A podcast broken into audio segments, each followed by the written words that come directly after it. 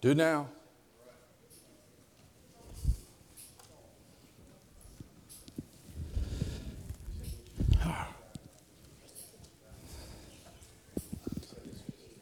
It's on. I'm hot. Ready to go. Not everybody else is ready to go. No, you're not in my way. I, I can't ridicule you if you're. I'm not being very considerate, uh, considerate. I am being considerate. Yes, yes, yes. They'll go all the way up there. Not quite.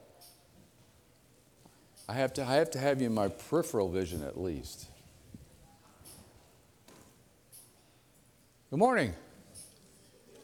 I didn't know what to title this, so it's really long.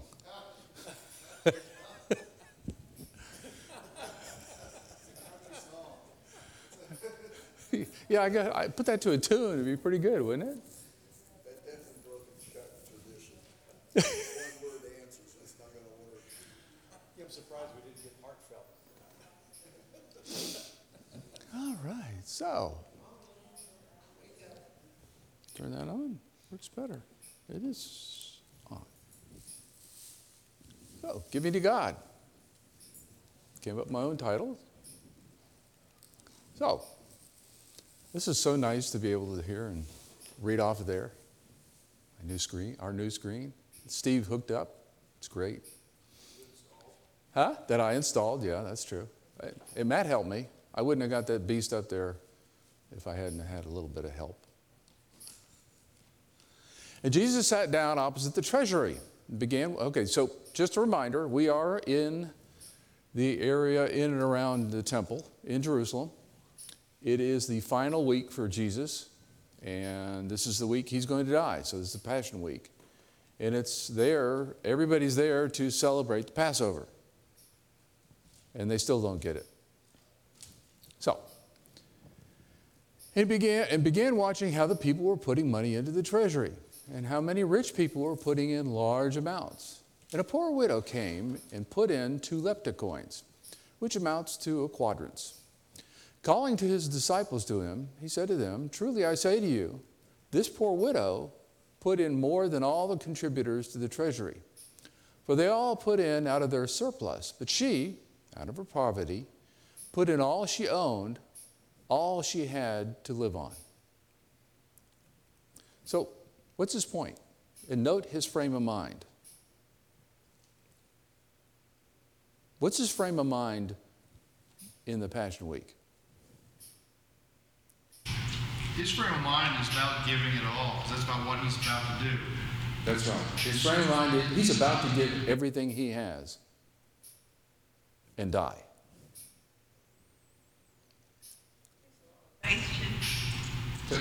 On his part, he had faith in his father. On her part, too, she had faith. But what's his point? She had a lot of faith. Because what, they, what, was, what was the law said they're supposed to do about widows? They're supposed to take care of them. Yeah, supposed to help them out. Particularly, she probably was one of the widows that was, was uh, she was a poor widow. She she was probably past where they said you should get married again, because there's a certain point where they said you should get married again in Jewish tradition. So they were really responsible for taking care of her. Now, after Jesus' death, resurrection, and Christianity became, what do you think happened to her? Where would this woman have gone? To the church. Yeah, the church would have had it. And now you didn't have all this layer of the Pharisees that were in the middle of it. They were getting the teachings on what they should and shouldn't do. Remember what they did on in the beginning of Acts, what they had to do in the beginning of Acts when they had all the people that were staying there and you had all the people that were running out of money, they appointed deacons to take care of the Grecian widow, widows. Remember? Those are the ones that had come from the dispersion uh, of, of Judaism outside of Jerusalem, outside of Israel.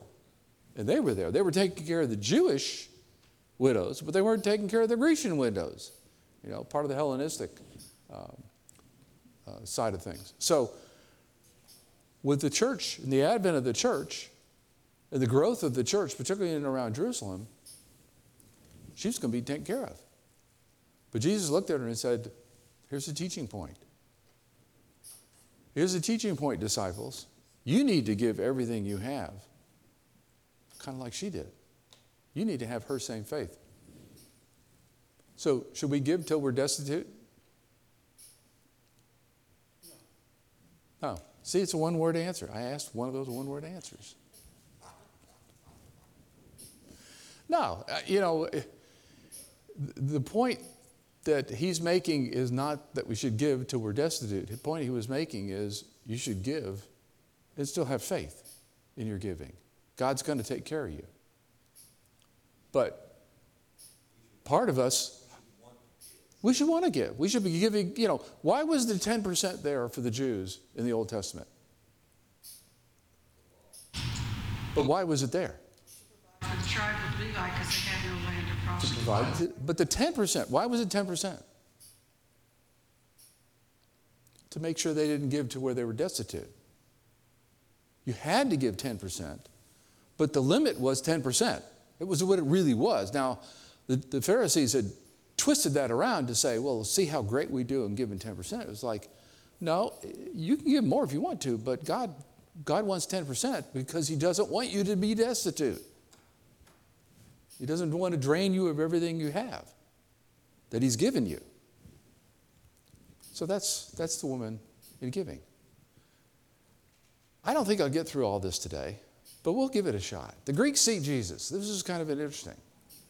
Now, there were some Greeks among those who were going to worship at the feast. These people then came to Philip, who was from Bethsaida of Galilee, and were making a request to him, saying, Sir, we wish to see Jesus. Philip came and told Andrew. Then Andrew and Philip came and told Jesus. So, what do you think? Are these Greeks Jews or Gentiles?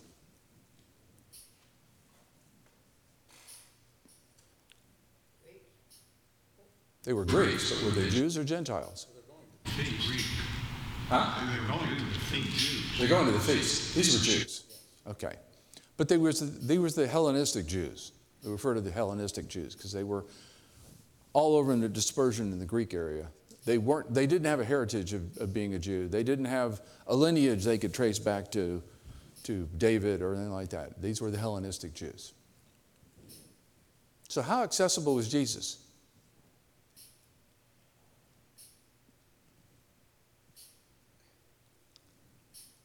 Do you see bureaucracy already started? Yeah, you got to go through the handlers before you can talk to them. But Jesus answered them, saying, The hour has come for the Son of Man to be glorified. Truly, truly, I say to you, unless a grain of wheat falls into the earth and dies, it remains alone. But if it dies, it bears much fruit. The one who loves his life loses it, and the one who hates his life in this world will keep it to eternal life. If anyone serves me, he must follow me, and where I am, there my servant will be also. If anyone serves me, the Father will honor him. So, what's his parable about the grain, grain of wheat all about?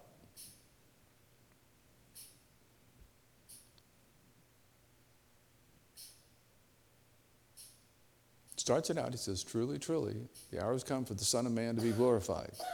Then he talks about wheat. What's his point?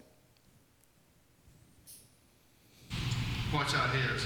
His life has to die so that the body of Christ will grow. That's right. That's his point. Okay? I've got to die so the church can grow.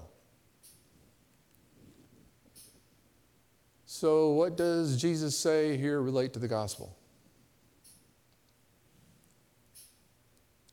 This is easy. It's got all three parts. It's got the death, it's got the burial, it's got the resurrection. Jesus foretells his death. So he alluded to it, but he gets more of that. Now my soul has become troubled. And what I am and what am I to say? Father, save me from this hour. But for this purpose I came this hour. Father, glorify your name. Then a voice came out of heaven. I have both glorified it and I will glorify it again. So the crowd stood by and heard it and were saying that it had thundered. Others were saying, An angel has spoke to him. Jesus responded and said, This voice has not come for my sake, but for yours. I do not remember this one verse reading it in the past. Another reason to keep reading the book. So Jesus is struggling with, what's he struggling with that he's talking about here? This isn't hard either. He says, he says, My soul has become troubled. Save me from this hour. He, he says, I know this is going to this is going to hurt. This is going to be excruciating pain. And he knew it. That- that's, yeah, this is the purpose. Well, it's, so how's he strengthened?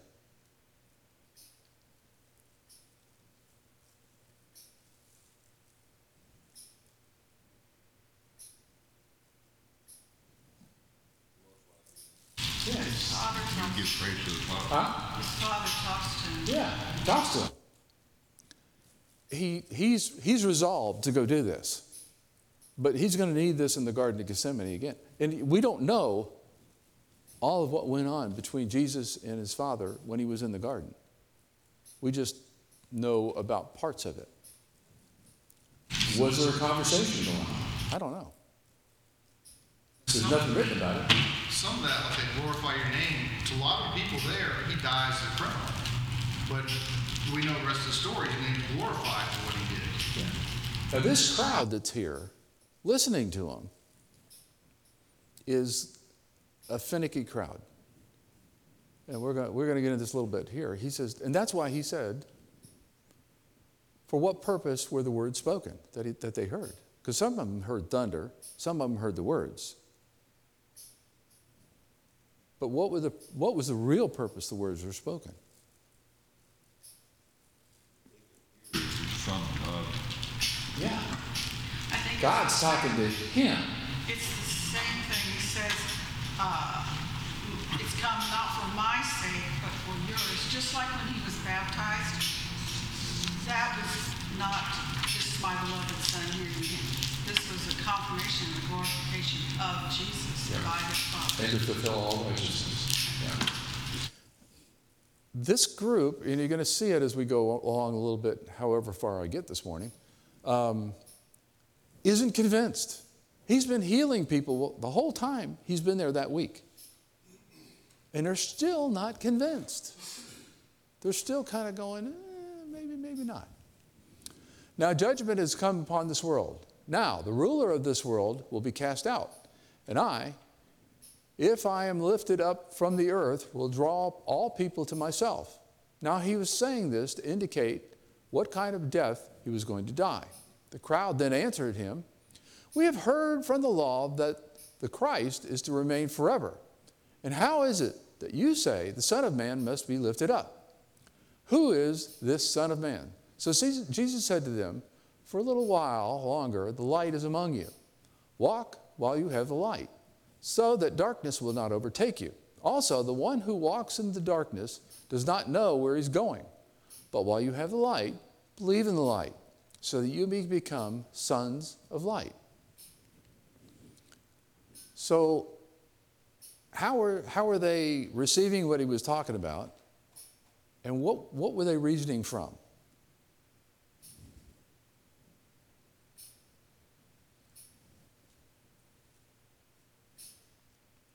Was he getting through to them? from the law that he was going to be a forever king. Yeah, forever king. But, but they, they were reasoning from a piece of it. What about all those that said, the Son of Man will be hung on a tree? What about all the ones where it talks about the lamb being sacrificed? All those particular ones. So they had a minimal understanding of the law that they were reasoning from, that they said, well, he's supposed to live forever.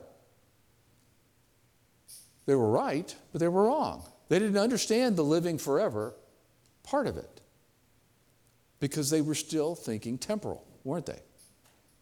They weren't thinking spiritual. And that was their problem. They were reasoning, and so they were, they were challenging him to say, well, why do you say that? You know? They just heard an angel or God, and it's, it, it was God, the Father, talking to the Son, and they already go into this. It's like, didn't you hear just, didn't you just hear it? So, how did Jesus answer their question?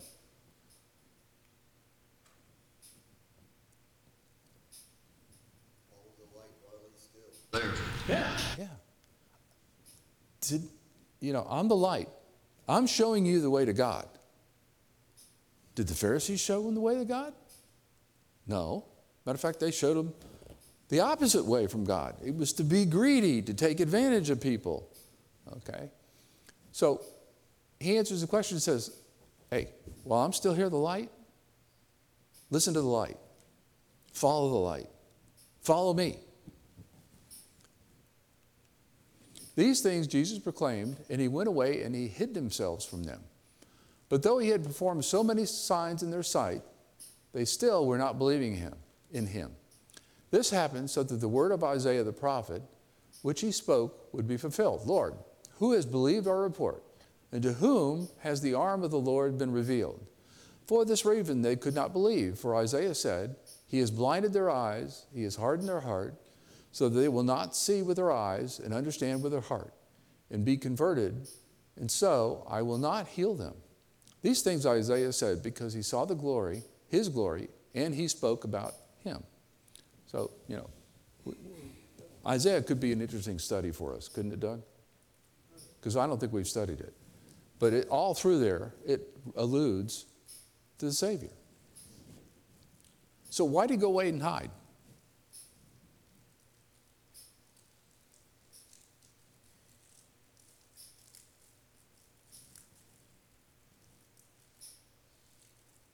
See, this wasn't a yes no answer. Huh? Quiet time. Oh. Quiet time? Probably contemplate. But imagine his frustration.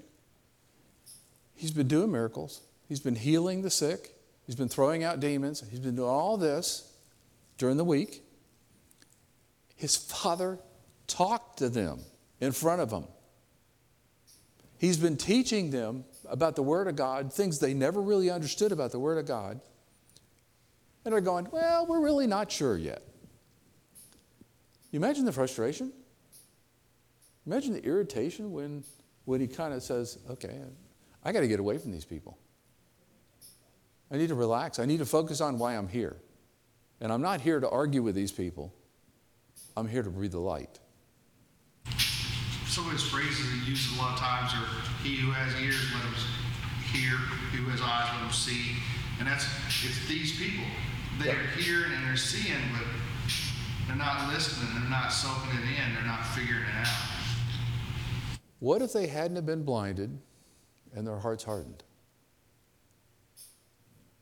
That poison goes a long ways. Huh? That poison has gone a long ways. To blind, to blind them and harden their hearts, poison from the Pharisees and stuff. It had gone along. But what if they hadn't been?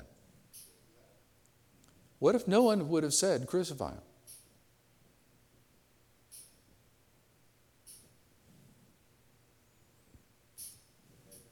It had to be.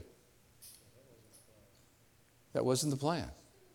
If they hadn't had their hearts hardened, if they hadn't have been blinded, there wouldn't have been this ruckus to say, crucify him, crucify him, kill him. It had to get to that fever pitch. Nevertheless, many, even the rulers, believed in him. And, but because of the Pharisees, they were not confessing him so that they would not be excommunicated from the synagogue. For they loved the approval of the people rather than the approval of God. Now Jesus cries out and said, The one who believes in me does not believe in me, but also in him who sent me. And the one who sees me sees him who sent me. I have come as a light into the world, so that no one who believes in me will remain in darkness. So this is, a, this is after he's hid, and you can see his frustration. Had they been futile? No, not 100% futile, but they were afraid to get thrown out of the synagogue. So, so those that even believed didn't say anything, which, I don't know, Nicodemus, Joseph of Arimathea could have been that category. What do we see and what can we believe through Jesus? What did he say here? If you've seen me, you've seen the Father. If you believe in me, you believe in him who sent me. If you don't, you don't see him, you don't hear him, you don't believe in him. This whole thing reminds me of the, the rich man and Lazarus Yeah. in the bosom of Abraham, and the rich man saying, "Send, send Lazarus to my brothers, and convince them." And he says, "They've had the prophets, they've had all this evidence, And they just didn't listen. They hardened their hearts. and they're deniers." Yeah. And so, no matter what evidence comes upon someone, I mean, if if you have it in your head that you don't want to believe it, You're, yeah. you're you're set. Yeah, you're, yeah, you're, you are hard headed and you're going to stay there. too to remember, you know, when we want to we want to speak to somebody about Christ, but if if they just if they're denying the truth, if they have their own ideas about Christ and how the how the church is organized, and you you probably won't convince them, but you can try. You can, you can try, and you might have to wait for a teachable moment. It's not only biblical is history in general. We crave the approval of men. I can't do something that's going to get me excommunicated from the synagogue. Yeah. I can't lose that approval. Well, the approval, and kind of what goes along with the synagogue was in their society, religion and politics and economics were all linked together. So if you were sent out of the synagogue, you were ostracized economically and politically in their, in their society. So there was, it was a pretty big hit to do that. And you needed to really be convinced to do that. And it's like, yeah, I, really think he might be the Son of God. But, but they weren't willing to take that next step. Day of Pentecost, I think a lot of them took that next step. Said, okay, now we really understand. I don't think in the United States understand that as much as if you live in a foreign country where the religion also controls economics and your life, and you would understand more what they were totally giving up. true. That's true. If you live, for instance, if you live in uh, Iran, um, their politics, their economics, as well as their religion are all wrapped together. It's all one. So, any other comments? Thank you. If anyone hears my teaching and does not keep them, I do not judge him, for I did not come to judge the world, but to save the world. The one who rejects me and does not accept my teachings has the one who judge, has one who judges him, the word which I spoke. That will judge him on the last day. For I did not speak on my own, but the Father himself, who sent me, has given me a commandment as to what to say and what to speak. And I know that his commandment is eternal life. Therefore, the things I speak, I speak just as the Father told me. So, why did he come?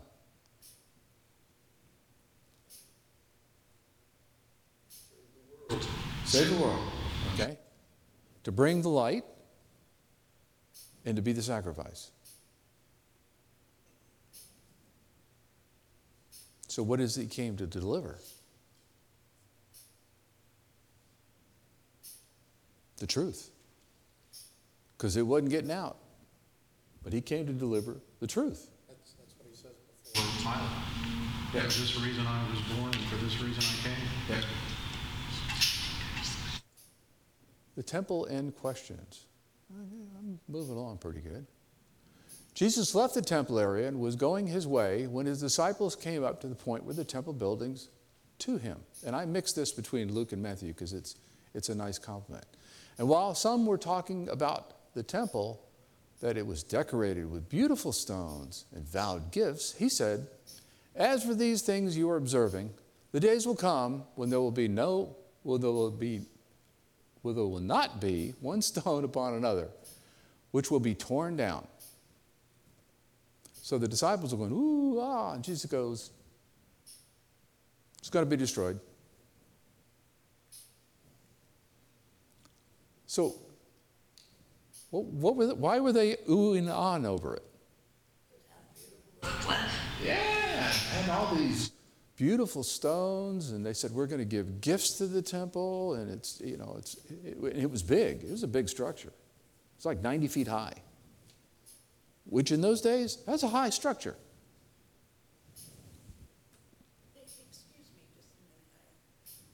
I'm only eating in here, not out of disrespect. I don't feel well Oh. So Sue should make, made sure I had sugar and everything. Good. I'm sorry. That's fine. I I didn't want to be rude by sitting in your No. meeting. I- No. I'm listening. Good. I just can't, I don't feel You, good. you need to snack a little bit. Yeah, bring your bro- blood sugar up a little bit too. Disrespectful to class. I understand, Brenda. Perfectly. And if you need to eat some more, eat some more.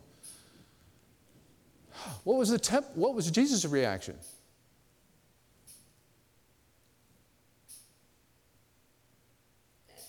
Thanks to him.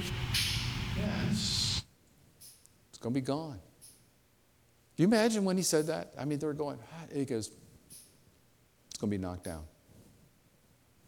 Imagine they kind of did one of these. What? Did he say that? It's the temple. When we hear one of these times, he chased them twice, matter of fact. He chased them out with whips. He says, You've made my father's house a den of thieves. they're, they're going, oh, they're stunned. The disciples are stunned. And as he was sitting on the Mount of Olives, the disciples came to him privately, saying, Tell us when these things will happen, and what will be the sign of your coming and of the end of the age. And he said, See to it that you are not misled, for many will come in my name, saying, I am he, and the time is near. Do not go after them. And when you hear of wars and revolts, do not be alarmed, for these things must take place first, but the end will not follow immediately. So, so what was their, what was their reaction to his proclamation?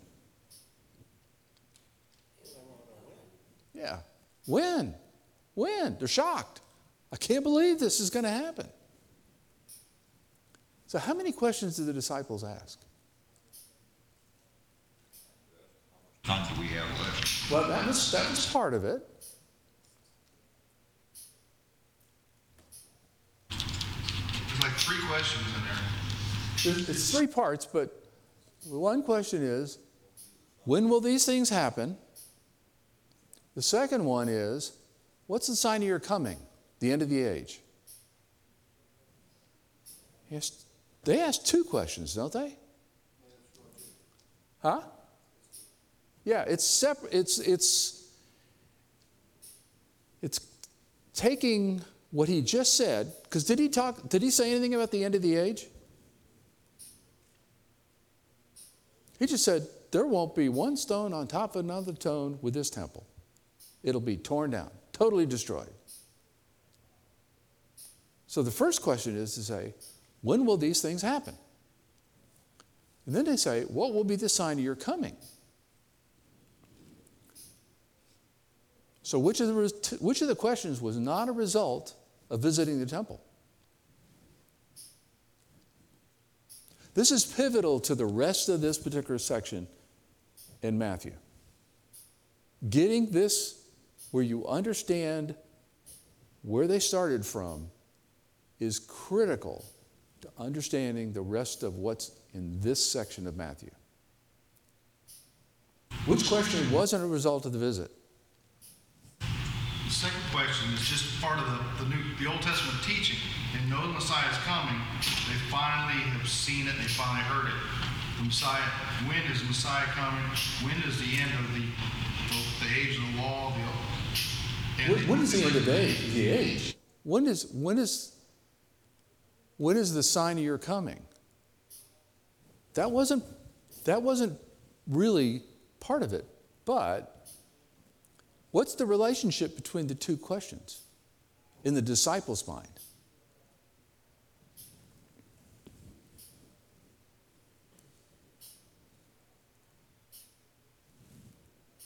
Like I said, this is critical to the rest. Expecting it's just going to be sequential. It's simultaneous. When the temple's destroyed, it's the end of the age. It's done. It's over.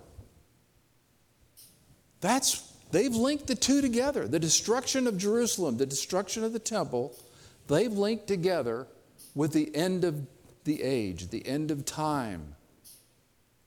The coming of the Son, the second coming. That's what they've done.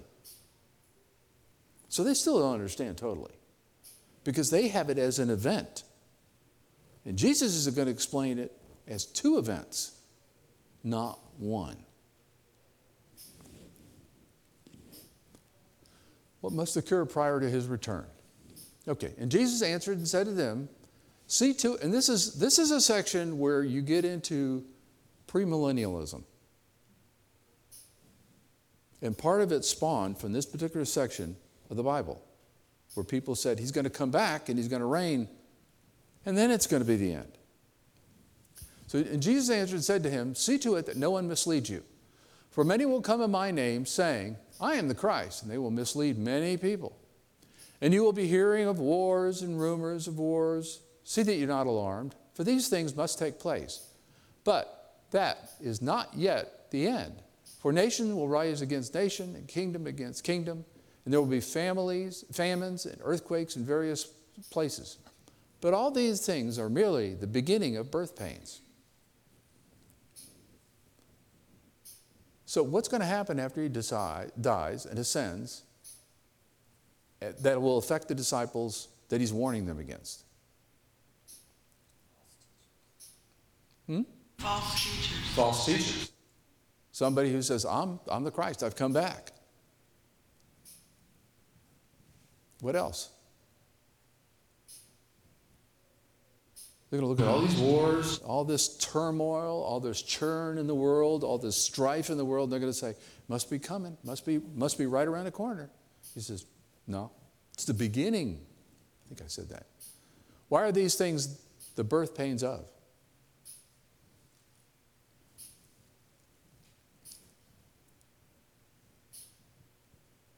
What happened that caused the church to disperse? Persecution. What happened in 70 AD? Of Jerusalem. They're going to be looking at all that and they're going to say, oh man, it must be close. He says, it's just the beginning. It's the beginning of the church. It's how it's going to grow. Well, there've always been predictions because of events. Oh, yeah. Yeah, there was, uh, what was it, the, uh, the Mormon church had several of the Bibles they produced in the late 1800s and, and the early 1900s that said, here's the date. And later versions came out and there was no date. And we're going to talk about that too.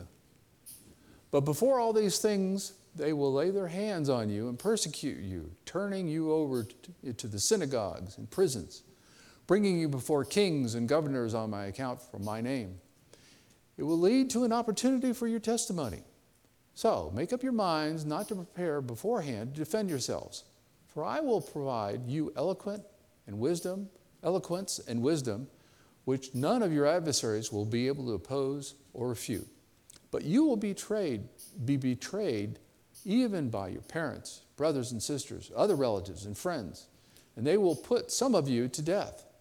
And you will be hated by all people because of my name. And yet, not a hair of your head will perish, but your endurance will gain your lives. So, you know, how does he tell the disciples what they will experience? What does he tell them? Good news? No, it's not good news. It's going to be tough.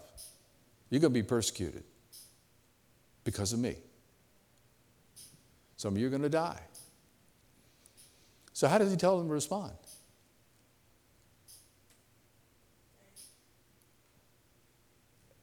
And use it as an opportunity to teach.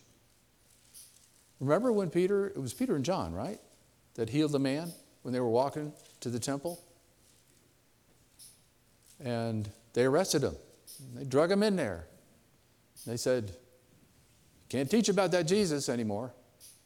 Can't, you can't heal people anymore. And they, re- they responded. Who helped them respond? The Spirit. God. Amazing because, you know, when you teach, you have to study so much before you teach. And he's telling them, you can't really do that. The Spirit's going to tell you what to say. But he said, and who will betray him? Even the people, even the people closest to you are going to disagree and betray you. Expect it. Don't be shocked. So, most of them had a horrific death. What does he mean by they will gain their lives? Eternal life. It was just too easy, wasn't it? See, I've got 35 slides and I'm only on 18. You're welcome, Doug. Huh? Yeah, that's there you go. And at that time, many will fall away and they will betray one another and hate one another. And many false prophets will rise up and mislead pe- many people. And because lawlessness, lawlessness is increased, most people's love will become cold. But the one who endures to the end is the one who will be saved. This gospel of the kingdom shall be preached in the whole world as a testimony to the nations, and then the end will come. What kind of future picture does he paint? Tough road. Expect it. When will the end come? I think this leads me to the next one. Which question was he answering here? There's two. Got a 50 50 chance of getting this right.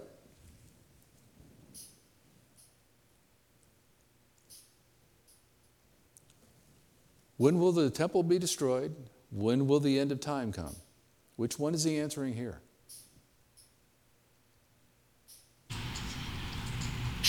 This really answers when the end of time will be. This is end of time. This is the question they didn't ask. Uh, the question they asked, but it didn't spawn from looking at the temple. But this is the one they linked together with the temple being destroyed. Destruction of Jerusalem. I will get to this. Therefore, when you see the abomination of desolation, which was spoken through, the, through Daniel the prophet, standing in the holy place, let the reader understand. Then those who are in Judea must flee to the mountains. So now he's gone back to the first question. What kind of picture does he paint with his words? Get out of town. Get out of town. It's vivid. Okay? And he refers back to Daniel. That's here. This is in chapter 9. And I'm going to jump down to the bottom part of it. But this is talking about when Jesus comes and after he ascends, what's going to happen to the city. And I'm down there where the first underlining uh, starts. Uh, Verse 26. Then after the 62 weeks, the Messiah will be cut off and have nothing, no one. And the people of the prince who's come will destroy the city and the sanctuary. So he's got an end after this particular time that he's talking about of the destri- city being destroyed after Jesus is cut off. He's after he's killed. And he will form a covenant with many for one week. But in the middle of the week, he will put a stop to sacrifice and grain offering. And on the wing of abominations will come the one who makes desolate until a complete destruction, one that is decreed, gushed forth on the one who makes desolate. So, this is where Daniel is talking about the destruction. And the destruction is an abomination to God. And it's, but, it, but it doesn't tie it together. But this is what Christ is alluding to back in Daniel was the abomination. Now, in Ma- in Matthew, he continues on Whoever is on the housetop must not go down to get the things out of his house, and whoever is in the field must not turn back to get his cloak. But woe to the women who are pregnant, and to the, who those who are nursing babies in those days. Moreover, pray that when you flee, it will be not in the winter or on the Sabbath, because you're not supposed to leave or walk any farther than what was it, two miles on the Sabbath. But then there will be a great tribulation, tribulation such as not has occurred since the beginning of the world until now nor ever will again. So it's an event that occurs, but there's time after it. And if those days had not been cut short, no life would have been saved, but for the sake of the elect, those days will be cut short. So the destruction is not total annihilation, but it does destroy. So, what is it the people are, to be?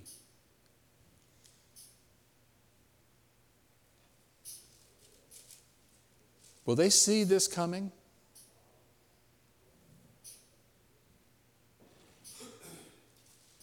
If this is the destruction of Jerusalem, will they see it coming? Warn them when the sign comes, get out. Yep. Must So they'll see it coming. This, is, this isn't the same tribulation that he just talked about with the end of time. See, that's the problem is he answers both questions and he bounces back and forth. That's why I said it's pivotal to understanding those two questions. Now, Gaius Caligula, he bore a grudge for being ignored. This is out of Josephus. In respect, so he sent his legate, Petronius, to Syria to take rule over them from Vitellius and ordered him to lead a large force into Judea. If they received from him willingly, he was to place a statue of Caligula himself in the temple of God.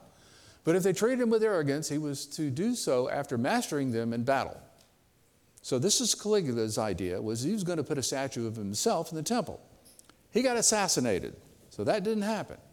But in 63 AD, we finally got to another particular Roman emperor. It was Vitellius. The Romans captured Jerusalem and Judea, became an outpost of the Roman Empire. But in 66 CE, the Jews, or AD, the Jews rose in revolt against the Romans as their ancestors had once done against Antiochus. Antiochus was the part of the kingdom that was the Seleucid Empire that they overthrew with the Maccabees and established Hanukkah to remember every year that they overthrew the Greek influence that they had that was under Antiochus, the Seleucid Empire. So they did the same thing to the Romans that they did to the Greeks.